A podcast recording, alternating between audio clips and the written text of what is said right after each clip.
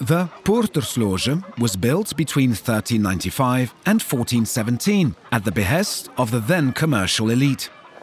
Between 720 and 1890, the premises were used as classrooms by the Vrije Academie, Free Academy, and accommodated architects and visual artists.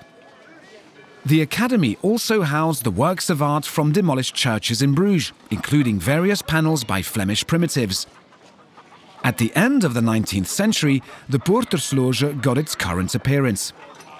The early 19th century extension disappeared and the Poortersloge was restored in 1912 together with some adjoining houses and furnished as the General State Archives. A hundred years later, the state archives were moved to a new building and the Poortersloge was given its current purpose as a showcase for contemporary art in Bruges. It is here that the themes of Triennial Bruges 2021, Trauma, are fleshed out further. In addition to the interventions in the Bruges city centre, we are now paying a visit to the group exhibition entitled A Porous City. With A Porous City, we dive into a world that is caught between dreams and nightmares.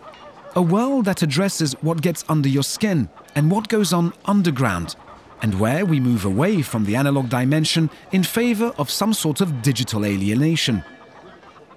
A selection of around 40 sculptures, photographs, drawings, paintings, and videos link the unnerving nature of the idiosyncratic rooms of the Poortersloge with dissonant voices, narratives, and wondrous worlds.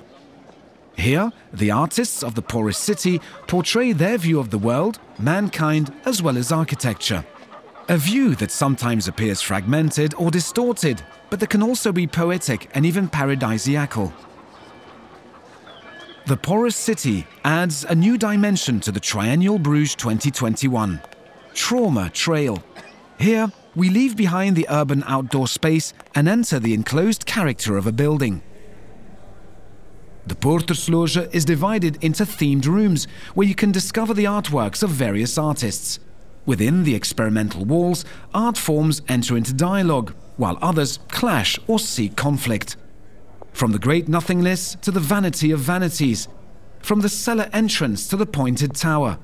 The artists challenge and confuse them. The current individual and societal challenges are not shunned. There are physical, nuclear, virtual, and ecological threats juxtaposed to beauty and wonder. How do these two enter into dialogue?